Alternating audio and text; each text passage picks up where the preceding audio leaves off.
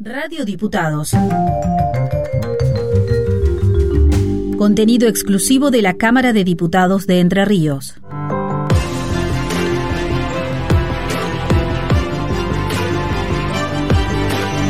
Con luz y taquígrafos. Con la conducción de Julio Ormaechea y Melina Altamirano.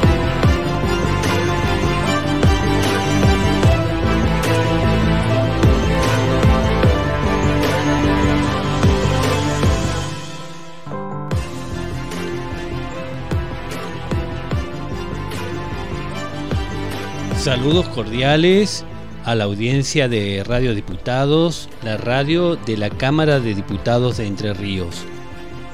Mi nombre es Julio Ormaechea y les doy la bienvenida a un nuevo capítulo de Con Luz y Taquígrafos. Me acompaña, por supuesto, Melina Altamirano. ¿Cómo estás, Meli? Hola, Julio. Muy bien, gracias. ¿Y vos? ¿Cómo estás? Bien, bien, con ganas de, de empezar este capítulo y además este, contento por las repercusiones que están teniendo nuestros últimos programas, el episodio de los taquígrafos en el los taquígrafos en el episodio del crimen del Senado de la Nación ha generado mucha repercusión en nuestra audiencia y bueno merecido, merecido Julio también de tu parte siempre yo te digo siempre y le digo a la audiencia que él pone mucho amor en todo lo que hace, así que me alegra mucho que, bueno, que nuestros programas se escuchen. Sí. Así que bueno, muy feliz y muchas gracias a nuestros oyentes. Aprovecho también que estamos acá para mandarle un beso a mis padres que me escuchan siempre también. Muy bien, Así que bueno, un beso a todas las personas que nos escuchan y muchas gracias por acompañarnos. Bueno, Qué bien que te hayas acordado de tus padres, Meli, ¿eh? ¿eh? Y que tenerlos presentes es algo muy importante en nuestra vida, así que bueno, yo muy feliz de que ellos me escuchen, así que... Qué bien, bueno, me pone contento a mí también. Y la asistencia técnica, como siempre, a cargo del señor Franco Bravo. Les recordamos que nos pueden escribir a, ciclo con luz y o si prefieren pueden mandarnos sus mensajes al WhatsApp de la radio 343-475-5743. Muy bien, y allí eh, nos ha escrito también la ya muy frecuente eh, participante eh, de, nuestra, de nuestro programa con algunos comentarios a raíz de esa eh, digresión terminológica que hicimos en el último programa sobre la versión taquigráfica, traducción, palabras semejantes, digamos, y que a veces se les da otro sentido, porque la palabra versión tiene varios significados o acepciones. Y la oyente Liliana Broggi eh, nos este, apuntó que el término transliteral proviene eh, de, son, digamos, de origen latino, eh, eh, trans, y litera, letra, traspasar sería la palabra, representar los signos de un sistema de escritura mediante los signos de otro. Dice ella, se usan tantas palabras nuevas, a veces creadas incorrectamente, que bien podría utilizarse la palabra transliteración ¿eh? para designar a este la acción, digamos, de transcribir de los signos taquigráficos a la escritura común. bueno, muchas gracias por, su aporte. Sí, sí, tu convocatoria a participar, Medina, está muy, muy vigente. Ya, ya tenemos una participación para un programa posterior. Ay, qué bueno. Tengo una, colega de, de la colega taquígrafa de de Tucumán, eh, que ya nos ha enviado un material y bueno, ya próximamente lo vamos a, a, desarrollar acá en nuestro programa. Bueno, muchas gracias, le seguimos invitando entonces a que puedan participar, que nos gusta muchísimo, aparte es muy enriquecedor para todas las partes, así que muchas gracias. Pasamos al siguiente segmento, si te parece, Meli. Dale, gracias.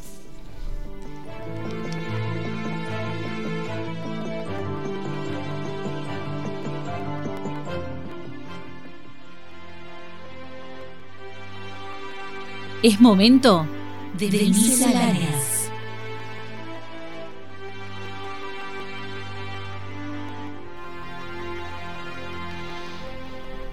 Bueno, estamos en las ayer, 11 de septiembre, se conmemoró el Día del Maestro y de las Maestras y bueno, tratamos de relacionar esa fecha, esa efeméride con eh, la taquigrafía. Melina, a ver qué tenemos hoy para esto. Bueno, maestros de la taquigrafía. En 1972, el gobernador del estado de Massachusetts, Michael Dukakis, promulgó el decreto que establece la conmemoración del 11 de septiembre, Día del Maestro, teniéndose en cuenta la relación fecunda realizada en la primera conferencia de ministros de educación celebrada en Panamá en 1943 designado ese día como Día del Maestro en todas las repúblicas americanas, promoviendo a rendir en esa fecha un justo homenaje a Sarmiento y a Oranzemán, tomando a los maestros como indispensables servidores de la humanidad. En otra parte del documento dice, por cuanto el 11 de septiembre es el aniversario de la muerte de Domingo Faustino Sarmiento, el maestro que fue presidente de la República Argentina, considerado padre de la educación pública, cuya preocupación por la educación se expande en otros países del continente. Bueno, saludamos a todos los maestros y maestras eh, que día a día tienen esa labor tan tan particular y tan delicada como es la de transmitir conocimiento, eh, sobre todo a los niños eh, que están en la etapa, ¿no es cierto?, de, de, aparecer al mundo, de conocer el mundo, conocer cosas nuevas.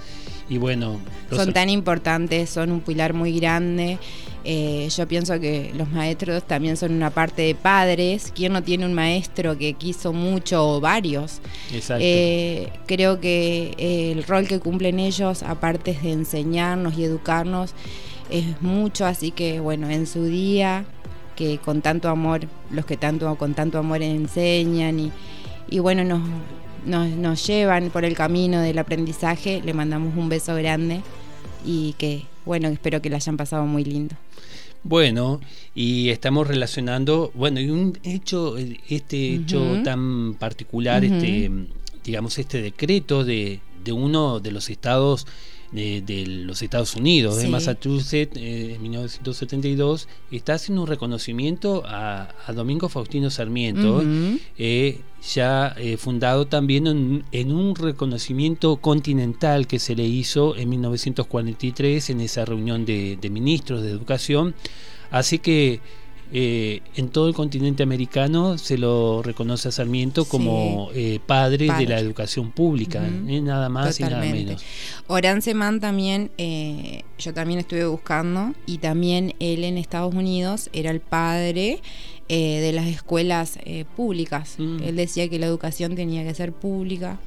Y bueno, la verdad que es muy lindo.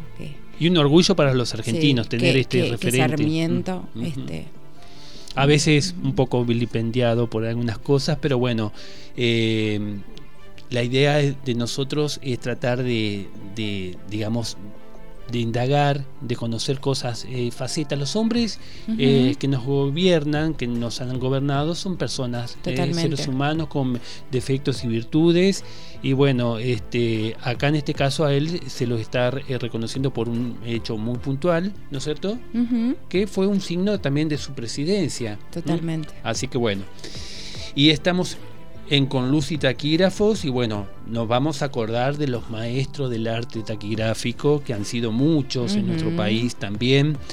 Eh, cuenta Rafael Hernández en su cartilla de taquigrafía americana que el primer taquígrafo parlamentario de nuestro país es don Bernardo de Victorica. Dice, un argentino nacido en Maldonado en 1791 y eh, extinto en 1864. Dice un argentino nacido en Maldonado, que es una localidad uruguaya hoy en día, pero en esta época en que nació eh, Victorica, eh, éramos todos el mismo país. Por eso dice un argentino nacido en Maldonado. Y Victorica en 1818 fue nombrado oficial de secretaría en el Departamento de Gobierno por Juan Martín de Porredón entonces director supremo de las Provincias Unidas del Río de la Plata, con la obligación de enseñar el arte taquigráfico a los jóvenes que se le indicara. Estamos entonces en presencia de uno de los primeros gobiernos nacionales, formas de gobierno del directorio, ¿eh? y bueno, lo nombra Porredón con esa condición de que enseñara eh, el arte taquigráfico a algunos jóvenes que se les iba a indicar. Bernardo de Victorica fue el único taquígrafo cuando se instaló la Cámara de Representantes en la provincia de Buenos Aires. Eh, este, el recinto de esa Cámara Legislativa muy, muy modesto, eh, yo lo visité hace poco, se puede visitar en la Manzana de las Luces en la ciudad de Buenos Aires, eh, está un poco, digamos, remodelado y, e intervenido, ¿no? en su forma eh, antigua. Pero bueno, es emocionante estar en esos lugares. de... Qué hermoso, nosotros que nos gusta. Sí, vayan, vayan, acérquense ahí a la manzana de las luces y van a ver digamos, este edificio muy antiguo con, mucha historia. Qué hermoso. Después, este, Victorica tomó los discursos del Congreso Constituyente que eh, sesionó en Buenos Aires entre 1824 y 1826 y en este Congreso que se estaba eh, debatiendo una constitución nacional y que fue la de 1826 que finalmente se, se, sancionó y ahí se discutieron, Victorica tuvo Victorica que eh, registrar los discursos donde se debatía la forma federal o unitaria de gobierno que estaban en los dos modelos que por entonces este, se estaban discutiendo para para organizar nuestro, eh, nuestro país, organizar políticamente nuestro país. A su vez, Victorica enseña el, arte de la taquigrafía a don Eduardo Laite. Muy bien. Bueno, después también podemos recordar al español Ramón Escobar, quien fue B de la ordenanza en el Colegio Republicano Federal de Buenos Aires, Colegio de Buenos Aires, enseñó el arte de la taquigrafía a Juan Peña, famoso educacionista, quien a su vez lo enseñó a Juan Camaña y a Manuel Gascón. Un emigrado porteño entre ríos, Dalmiro Víctor Sánchez, siendo prosecretario del Senado Nacional con sede en Paraná, enseña taquigrafía martiniana a José Hernández, el futuro autor del Martín Fierro. A mi lápiz de taquigrafía, afirma Hernández, le debo mis estudios constitucionales. Bien, acá eh, señalaste, Meli, un emigrado eh, porteño Entre Ríos, eh, Sánchez, nosotros que era prosecretario del Senado, y este término de emigrado se usaba en esa época porque recordemos que en esa época del gobierno nacional con, sede en Paraná, estaba separada la provincia de Buenos Aires del resto del país. ¿eh? Entonces se los consideraba emigrados, como que iban a otro país. ¿eh? Claro, claro. Esa es la terminología. Y bueno, y ahí aprendió Hernández entonces de, Sánchez la taquigrafía martiniana. Otro maestro del arte de la taquigrafía que queremos recordar muy especialmente es eh, don Guillermo Parodi, ciudadano inglés nacido en Gibraltar, Parodi desde muy joven se radicó en nuestro país. En 1864 hace la primera adaptación del sistema Pitman, eh, originalmente inventado para la lengua inglesa, eh, lo adapta a la lengua castellana. Por iniciativa del presidente Domingo Faustino Sarmiento, que hemos hemos acordado de él, digamos, eh, a raíz del Día del Maestro. El 2 de octubre de 1869, el Congreso de la Nación sanciona la ley 348 que crea la primera cátedra de fonografía eh, o taquigrafía en, eh, digamos, esta terminología era la que se digamos, adoptaba para el sistema Pitman, un sistema fonográfico. Se designa profesor entonces de la materia a don Guillermo Parodi para iniciar la enseñanza en el periodo lectivo de 1870 en el Colegio Nacional de Buenos Aires. Al año siguiente, Parodi publica la primera edición de su adaptación del sistema Pitman al castellano con el título de Manual de Fonografía. El autor la dedica a esta edición con toda deferencia al excelentísimo señor presidente de la República Argentina, doctor Domingo Faustino Sarmiento, a cuyo patrocinio las generaciones venideras de ambas riberas del Plata deberán el presente sistema. Esa primera cátedra oficial de taquigrafía fue un semillero importante en la formación de taquígrafos en nuestro país, y la adaptación al castellano hecha por Parodi del sistema Pitman fue el antecedente de la importante obra denominada Estenografía Argentina de Gabriel Larralde. Además de taquígrafo, inventor de un sistema taquigráfico, profesor egresado del Instituto Nacional de Profesorado Secundario en especialidad estenografía, Larralde fue maestro de innumerables taquígrafos argentinos como Francisco Bertorino, otro maestro del arte. Y hace mm, pocos capítulos atrás nos hemos acordado también, le, le hicimos un, modesto homenaje a don Guillermo Cabello, profesor de estenografía en la Escuela Nacional de Comercio Domingo Guzmán Silva de la ciudad de Santa Fe, quien publicó el libro titulado Taquigrafía, ¿no es cierto?, una adaptación, una reformulación también podría decirse del sistema Martí.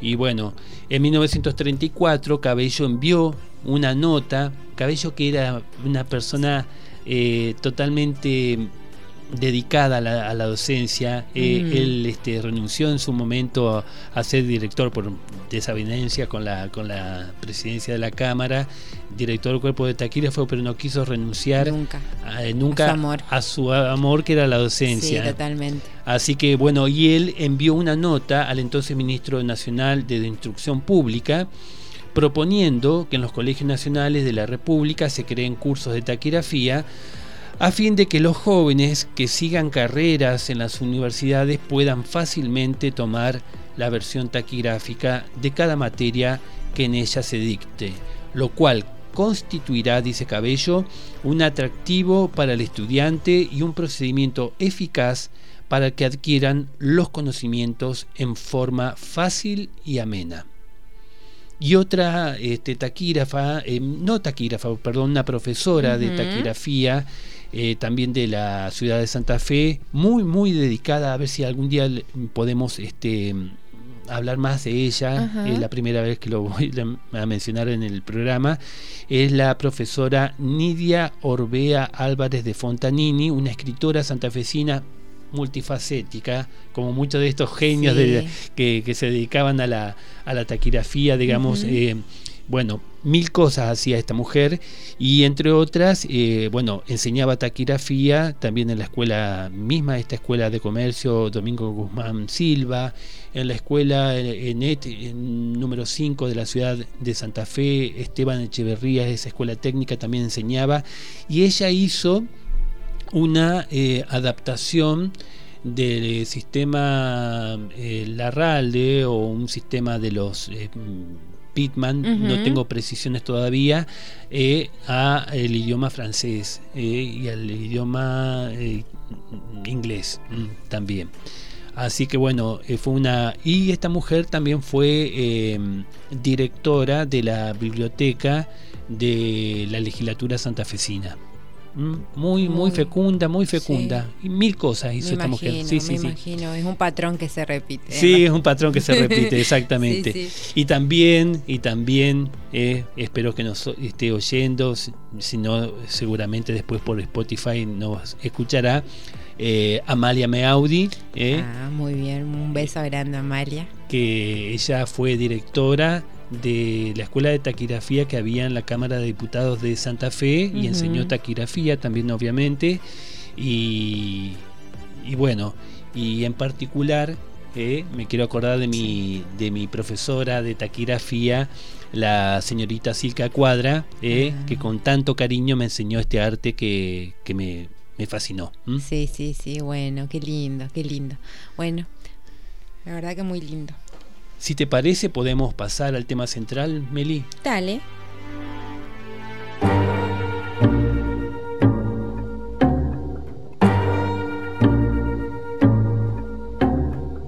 Ahora, El tema central.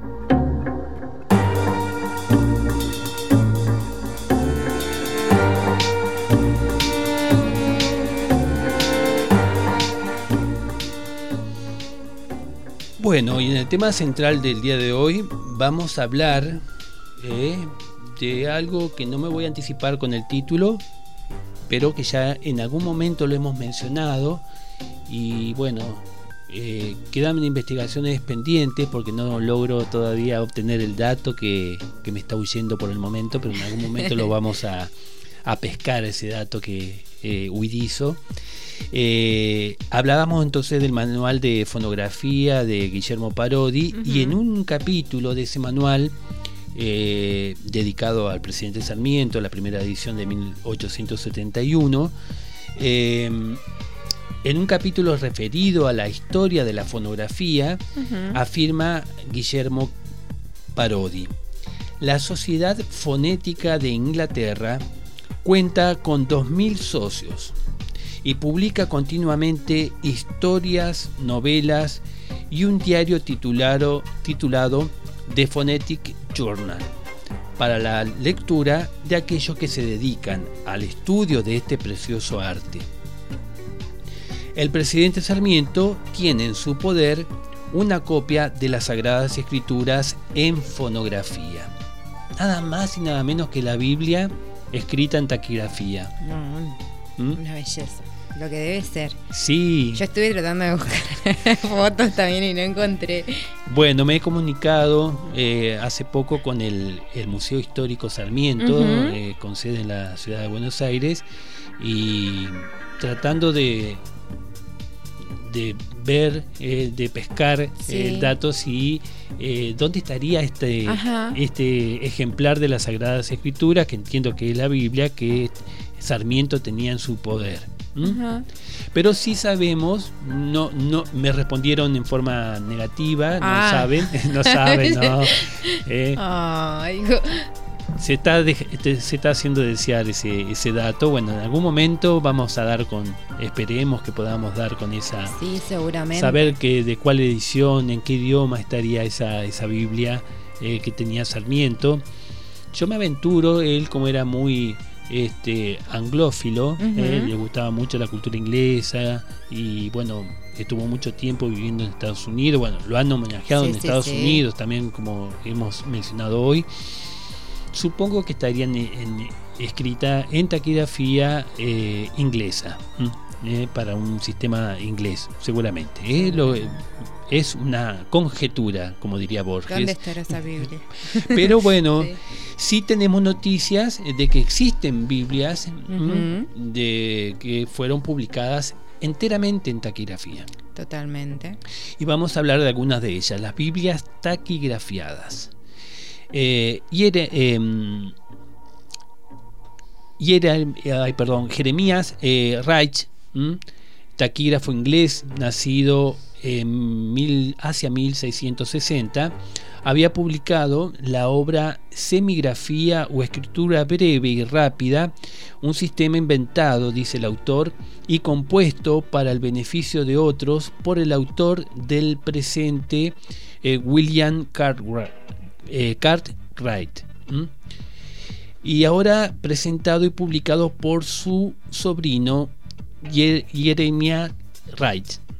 Jeremías, ¿eh? Eh, eh, la, pronunciación está un poco que es porque ni siquiera inglesa porque esa es una pronunciación más bien latinizada del nombre Jeremías en esa época estamos hablando el latín en Inglaterra como en el resto de Europa era la lengua culta todavía vigente Claro. en los escritos científicos, por ejemplo, se publicaban en latín.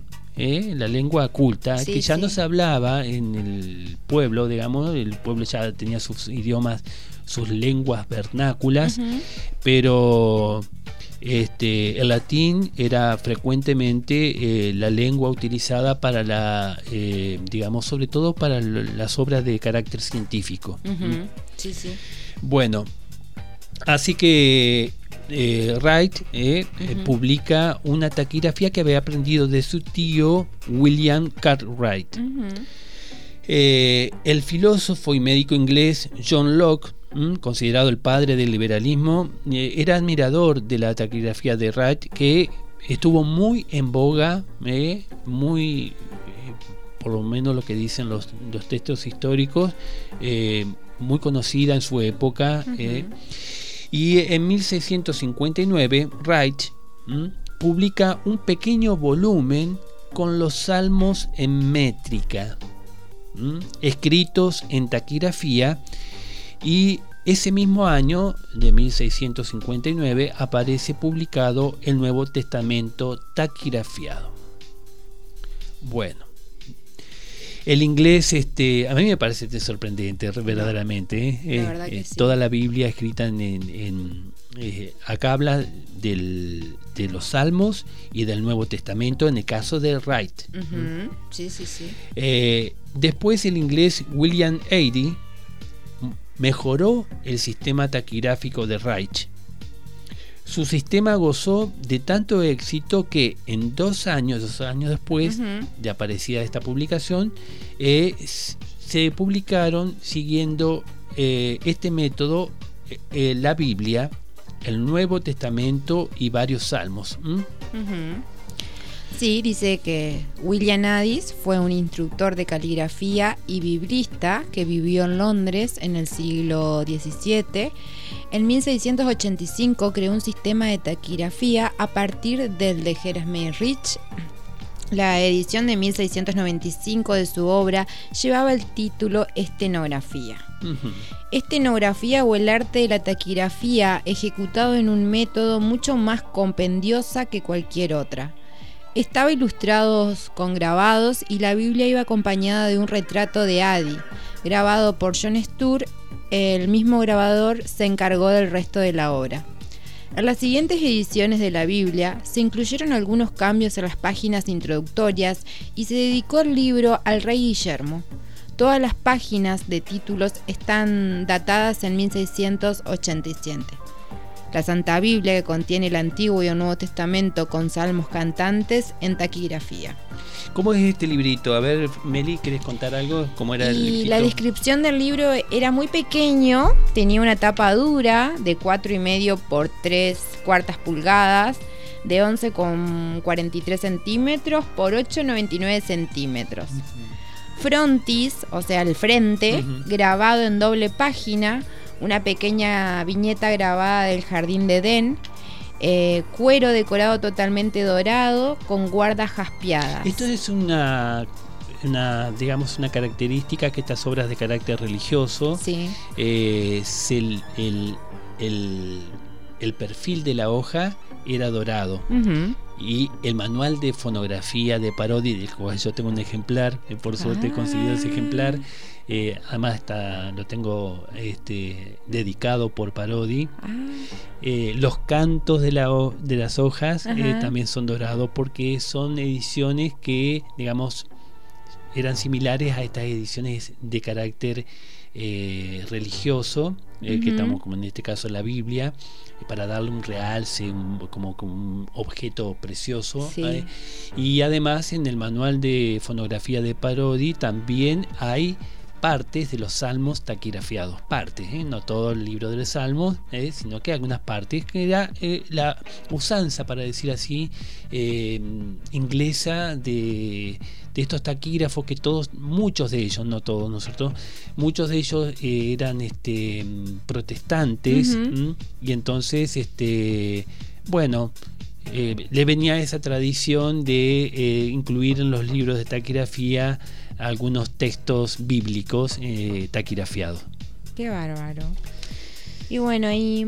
Así que tenía grabado el Jardín del Edén, eh, estos grabados que eran de John Sturt o Exactamente, que más adelante vamos a saber quién era también, habla un poquito. Y bueno, eh, tenía mm, grabado todos, es, bueno, en cuero dorado con guardas jaspeadas, el texto doble columna, todas las páginas tienen bordes decorativos con líneas rojas y todos los bordes brillantemente dorados, los que hablábamos recién. Eh, la Biblia taquigrafiada de William Addis y John Stur, grabador, La Santa Biblia, que contiene el Antiguo y el Nuevo Testamento con salmos cantados en taquigrafía escrita por William Addis.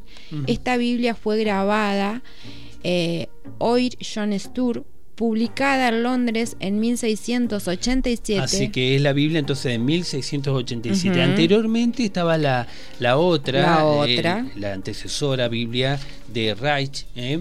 Exactamente. Eh, esa Biblia no tenía el Antiguo Testamento, tenía solamente Salmos y este Nuevo Testamento en eh, taquigrafiados. Esta es la de Aidy o William Aidy. Uh, o Gulielmus, ¿eh? porque usaban esos nombres también latinos, este, latinizados. Este, es, se considera, eh, hasta ese tiempo era la obra taquigrafiada más extensa que había en su momento. Sí, sí, es verdad. Y bueno, eh, dice que fue publicada en Londres en 1687 y era de tamaño bolsillo de 115 milímetros por 76 milímetros y de 396 páginas. Es un librito chiquito, pero con, muchas páginas, ¿eh? Sí, sí, sí. Minúsculos. ¿Cómo harían para, para mí? Encima no Encima taquigrafiado, eso te iba a decir. Doble columna entre bordes con rayas rojas, excepto los salmos en tres columnas.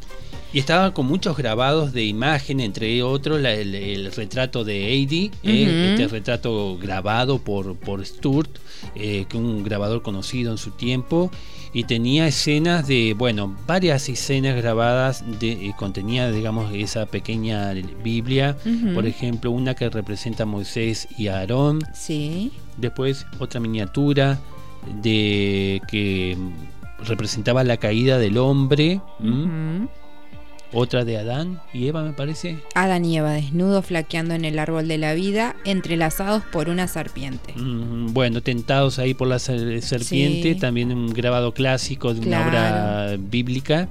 Lo que habrán sido esos grabados también. Sí, minuciosos, mm, minuciosos. Además, si son de bolsillo. En ese algo tan chiquito, eso De bolsillo, sí, sí, sí. Eh, grabados a página completa al comienzo del Nuevo Testamento con cuatro escritores evangelistas y sus bestias. ¿Quiénes eran estos? Juan el Águila, Lucas Buey, Mateo Ángel y Marcos León. Los clásicos, digamos, figuras eh, eh, bestiales, en el sentido de que eran animales, que representan a estos evangelistas, Juan, Lucas, Mateo y Marcos. Exacto. Eh, bueno, grabados a página completa de David tocando el arpa a comienzo de los salmos. Mm, el rey David, que ya vamos a hablar de él también un poquito más adelante. Y bueno, esta primera edición de William Aidy fue eh, que fue un, eh, escritor, eh, también fue taquígrafo y autor de bueno de la obra que vos mencionaste, estenografía, y además era maestro del arte taquigráfico también, por eso lo estamos trayendo, recordando en el programa de hoy. Y este método de taquigrafía que amplió sobre la base de la taquigrafía Reich, eh, que William Aidy hizo una ampliación, mejoró eh, y publicaron y ganaban dinero también, con eso hay que decirlo, era todo, todo eso también. Fue tan este, practicado en su tiempo que esta Biblia tuvo, parece ser bastante em, repercusión y bueno, se habría comprado como para como objeto. Hoy he visto en internet eh, algunas este, Biblias de estas que están a la venta. Ah, sí. Sí, la de, no sé si las vendieron, pero por ejemplo la de la de Reich, vi que se llegaron a pedir a pedir 1500 libras esterlinas. Ah, no estaríamos llegando a comprarlas.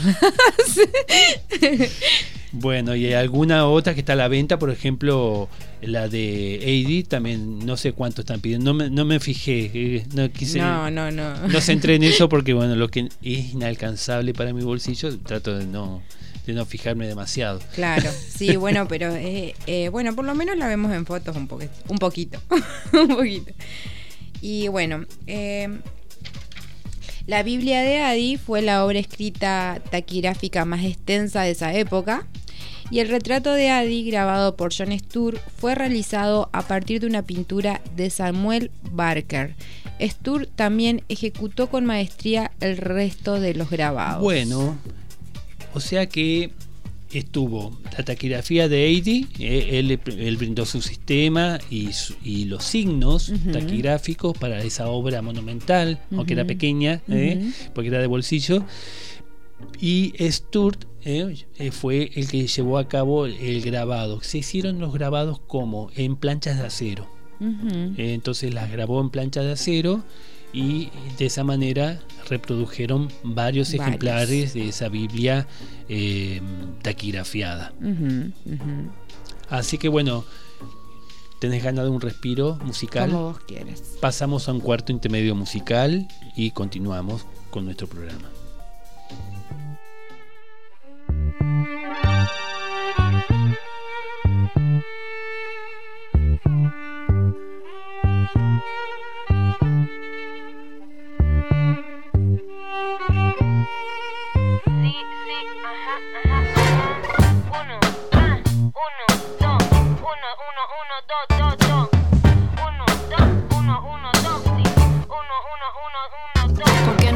Por tu amor si no tengo nada que perder. Si no me lo das tú, otro lo hará y volveré como siempre a sentirme bien. Porque sin amor yo no vivo, soy como el nido, los desaparecidos, los recuerdos olvidados, el mal sabor más escuchado, los asesinatos sin testigos. No mendigo, solo pido porque tengo mucho que ofrecer. Ahí está el placer de saber ese ruido, aunque me equivoque, todo vale. En mi mente en vilo desde el principio con la verdad acuesta, me acuesto con lo mismitico que me levante.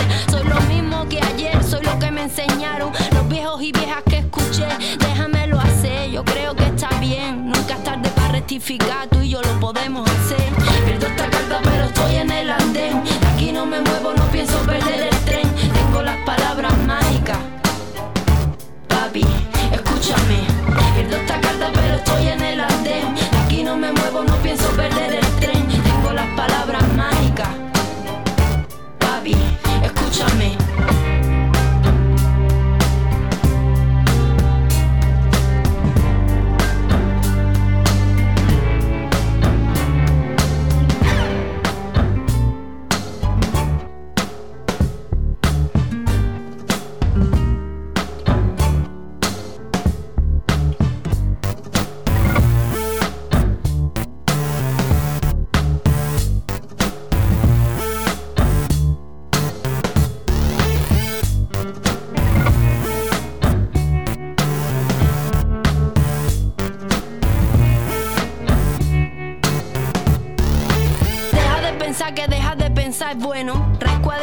mitad elevada y dividida por la razón de los cosenos. Mi materia gris frente a ti se convierte en un potente veneno. Este calor profundo derrite el solar.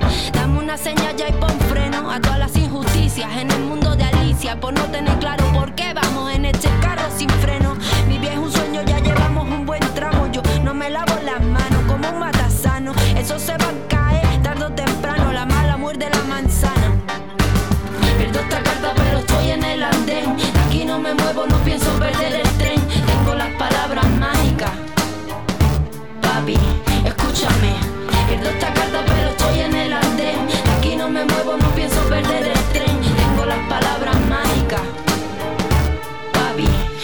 Escúchame.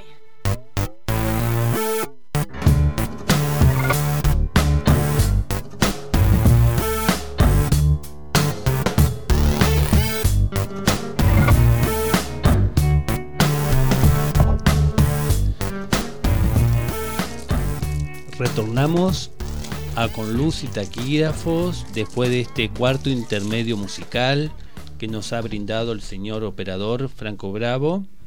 ¿Te gustó el tema? Eh, un poquito. Sí, muy bueno, muy bueno. Nos gusta toda la música, ¿eh? no importan los géneros importantes de la música. Ahora vamos a hablar un poquito también de la música, ¿eh? lo que significa la música desde el punto de vista espiritual nos, este, nos eleva, yo creo que nos eleva, eh, no importa el género, porque todo nos remite a algo, a emociones. emociones. Eh, así que bueno, bienvenida sea la música y estamos tratando en el tema central de hoy, eh, Biblias escritas en taquigrafía enteramente. Y, y bueno, este Y también habla eh, uno de los primeros eh, libros que se han taquigrafiado con fines didácticos, el libro de los Salmos, que contiene mucha sabiduría. Este libro escrito por el rey David.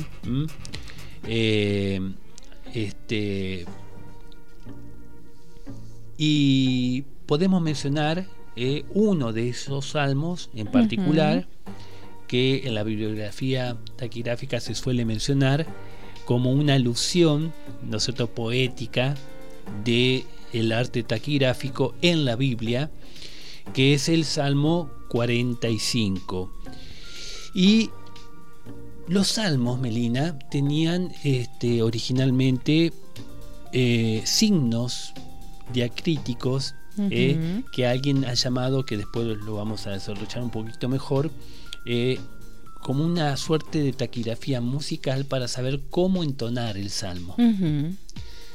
El otro día, justamente, esto me viene en este momento a la mente, eh, que estábamos hablando, me preguntaban, alguien me preguntaba este, eh, qué signos de entonación se usan en la taquigrafía. Bueno, en principio se usan signos de entonación similares al, a lo de la lengua escrita común, digamos, a la escritura común, mejor dicho, eh, de interrogación y exclamación. Cuando sean muy necesarios, digamos, se puede ocupar un poquito del tiempo de algo que no se dice y poner un signo de interrogación o de exclamación cuando sea muy, muy necesario indicarlo, ¿no es cierto? O sea, en principio se usan estos signos. Y como sucede en la escritura eh, común, hay una cosa que es muy importante en la escritura que se llama la cadencia. Una misma frase, dicha de, una, de un modo o de otro, puede cambiar un sentido. Y el taquígrafo que tiene que estar apegado y ser fiel al orador, ¿eh? cuenta en la escritura común y también en la taquigráfica con pocos elementos para indicar esa eh, fidelidad. ¿eh? La idea de que el taquígrafo debe, eh, en su transcripción o transliteración, transliteración. tiene que tratar, digamos, de ajustarse lo más posible a la intención, a todo lo que el orador quiso expresar. Quiso expresar. Y bueno, en los escritos, en los guiones, por ejemplo, teatrales, que vos has tenido acceso, como yo cuando hemos hecho acá en, la Cámara de Diputados, este, nuestras pequeñas obritas eh, teatrales que hemos ofrecido en alguna ocasión, eh, sabemos muy bien eh, lo que hemos tenido frente a algún texto de una obra de teatro, que el autor, el dramaturgo, al escribir estos textos teatrales, hace indicaciones entre paréntesis,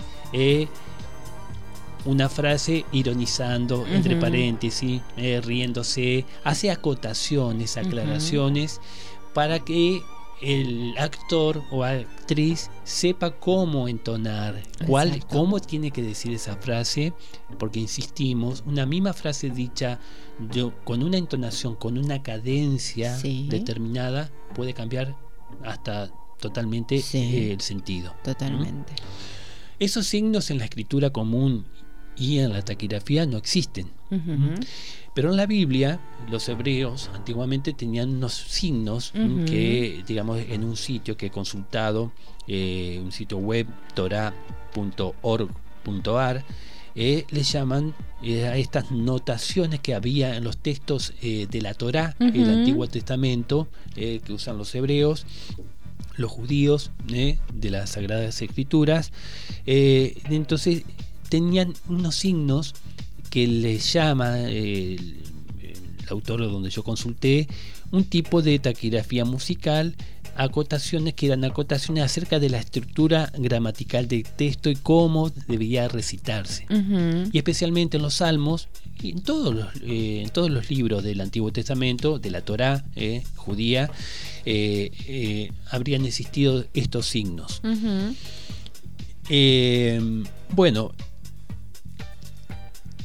se llaman salmos metrificados eh, según las melodías del Salterio de Ginebra, por ejemplo, melodías que, eh, bueno, melodías que después retomaron los eh, reformistas de la, del cristianismo, en la época de la Reforma, del protestantismo, también tomaron en cuenta que los salmos se debían recitar con unas melodías determinadas. A esto se le llaman salmos metrificados o salmos en métrica.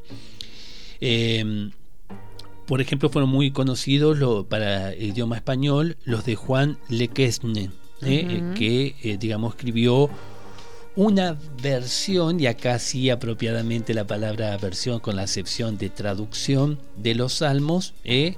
Con un deletreo adecuado, una métrica adecuada al antiguo español. Estamos hablando de 1606.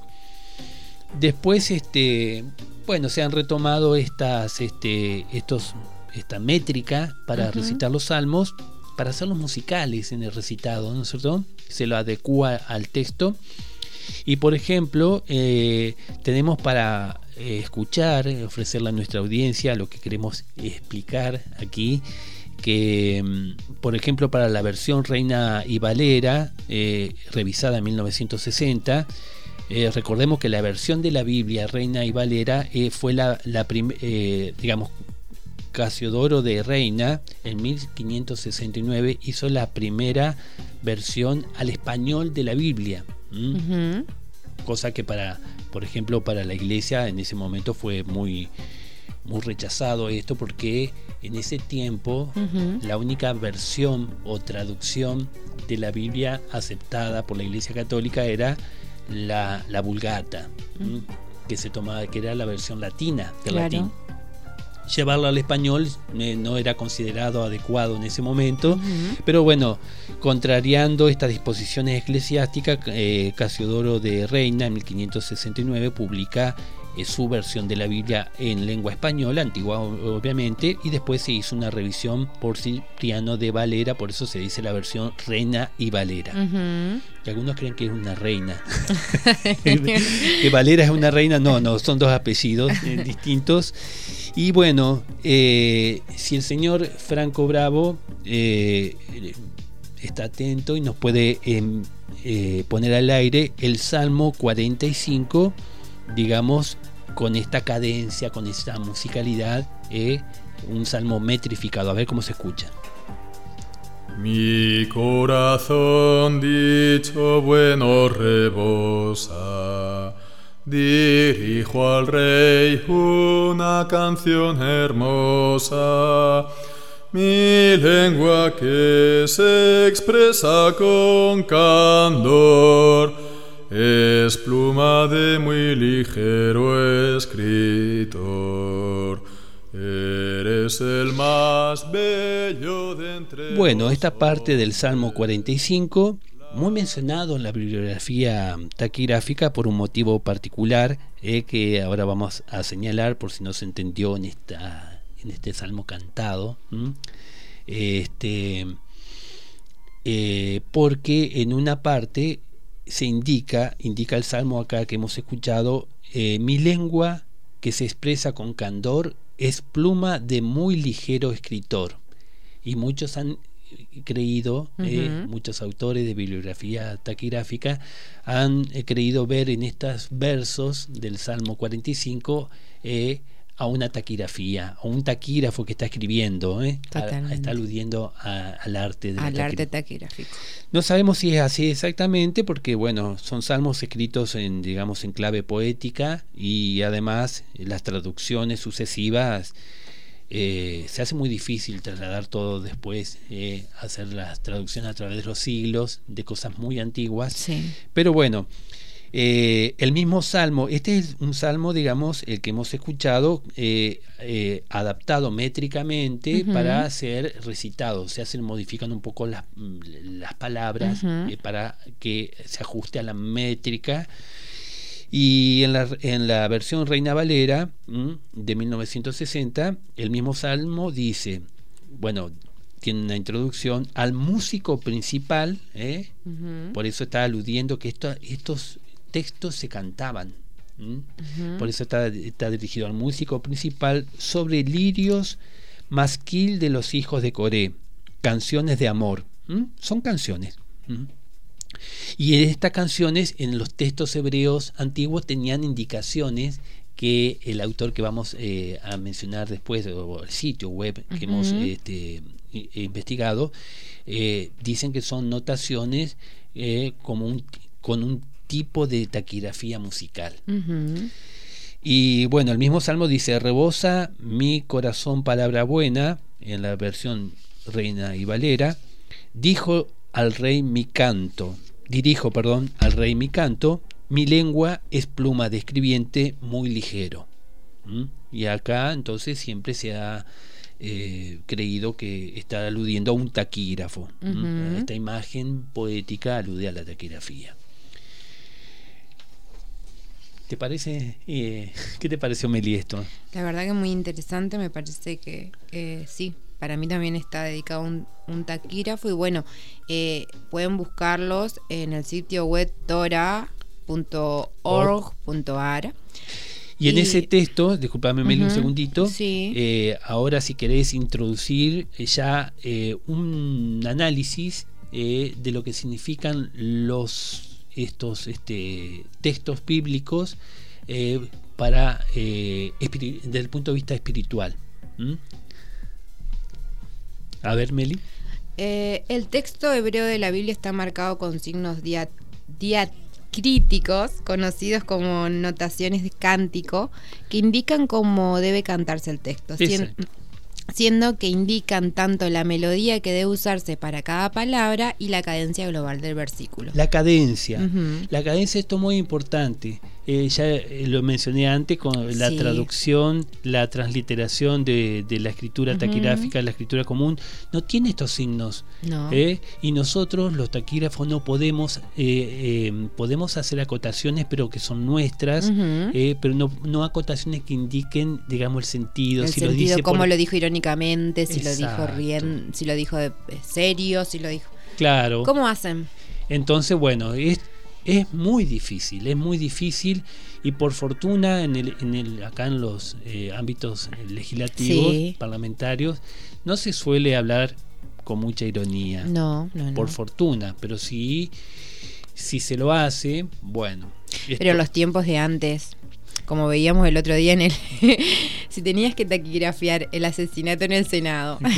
o sea, ¿cómo del, como hablábamos, que está taquigrafiado, que por eso eh, en, las, en las caricaturas que, hacía, eh, que, dice algo totalmente distinto a lo que está, más allá que se haya retocado la versión taquigráfica y demás, eh, por eso mismo debe ser muy difícil. Sí, el, arte de puntuar un texto dicho por otra persona, sea un taquígrafo que tiene que puntuar un texto que de un orador o cualquier otro que tiene que hacer como hacen a veces los eh, los traductores o como hacen los intérpretes de una lengua a la otra o que tienen que hacer un trabajo escrito digamos o, cualquier persona que se tenga que dedicar digamos a este reescribir algo dicho por otro, eh, sea taquígrafo no, es muy difícil. Un periodista, eh, más lejos.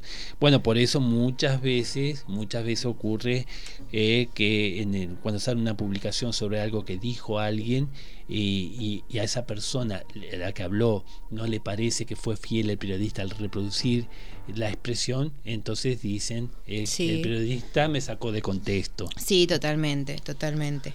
Ah, eh, cuando escribimos también mensajes de texto, porque hoy en día que usamos tanto los mensajes, eh, por ahí también se malinterpretan. Exactamente. Porque falta eso, esa forma, esa expresión que uno le da al hablar. bueno, pero fíjate vos que en los mensajes de WhatsApp, por ejemplo, que estamos hablando de eso, ¿qué hay para indicar un poco todo esto que, que la escritura común no lo tiene? Iconos.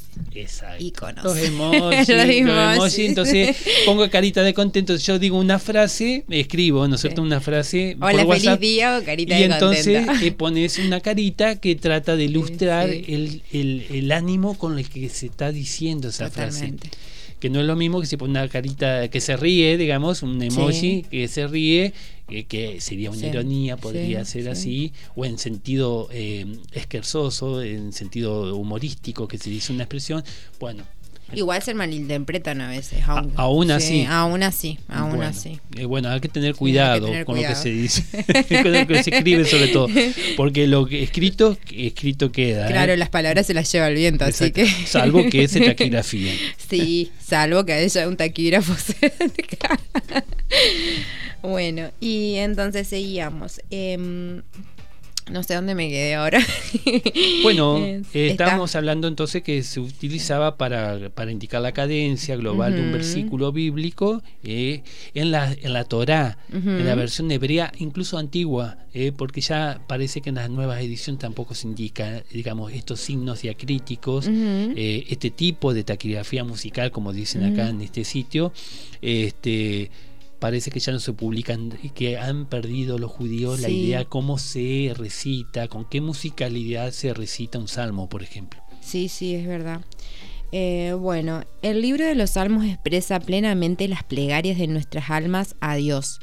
Durante miles de años, los judíos han recitado salmos para expresar las emociones de sus corazones, destrozados en tiempos de adversidades y sufrimientos, para despertar la misericordia de Dios y agradecer a Él los milagros revelados.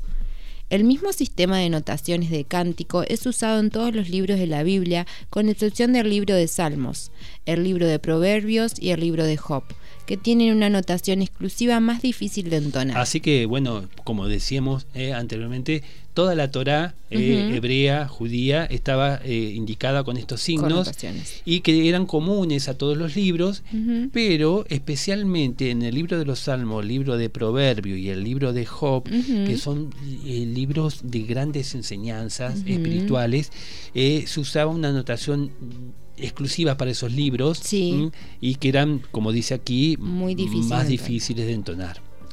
Eh, dice que casi todas las comunidades, lo que decías vos, que todas las comunidades judías han perdido el recuerdo de las melodías representadas por este sistema de cántico. Y bueno, dice que el libro de Salmos fue escrito por el rey David, el amable cantor de Israel. El rey David, la quinta Esencia. esencia del rey, personificada el ideal del ego rectificado, humildad y sumisión. Bueno, todos estos personajes bíblicos, más allá que fueron eh, personajes, eh, digamos, personas reales, Sí. históricos, tienen también una connotación, eh, digamos, simbólica. Sí, y el sí, rey sí. David personificaba esta, la, la quinta esencia del rey, de alguien que tenía autoridad sobre otras personas, y, pero el rey, eh, eh, digamos, con su ego rectificado, Sí, dice sí, acá, y humilde, con características de, de- de humildad y Y sumisión. Y también a propósito, ya hablando de taquigrafía musical, ¿te acordás que hemos hablado en algún momento también de la taquigrafía musical? Digamos, una, Ujú. ya una escritura taquigráfica para representar la música, que en algún momento a ver si podemos desarrollarlo mejor.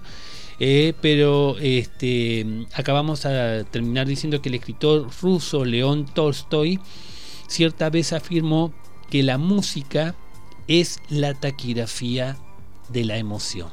Ay, sí. Qué poético, ¿eh? Me parece muy lindo ese término, la verdad que sí. Y podríamos cerrar aquí, entonces sí que Sí, totalmente. Tenemos que despedirnos. Así que bueno, cerramos con eso, que la taquigrafía es la música de la emoción. La música es la taquigrafía de Sí, la, música de la Mm. taquigrafía. Bueno, yo lo dije al revés, pero bueno. Bueno, tu versión propia. Mi ¿eh? versión propia. Bueno, eh, tenemos que despedirnos, pero bueno, le recordamos que los capítulos se transmiten martes y jueves 11 horas por Radio Diputados. Y si no, pueden escucharnos en Spotify buscando con Luz y Taquígrafos. Bueno, muy lindo el programa de hoy. Un beso grande para todos y nos encontramos el próximo martes si Dios quiere. Hasta pronto. Hasta pronto.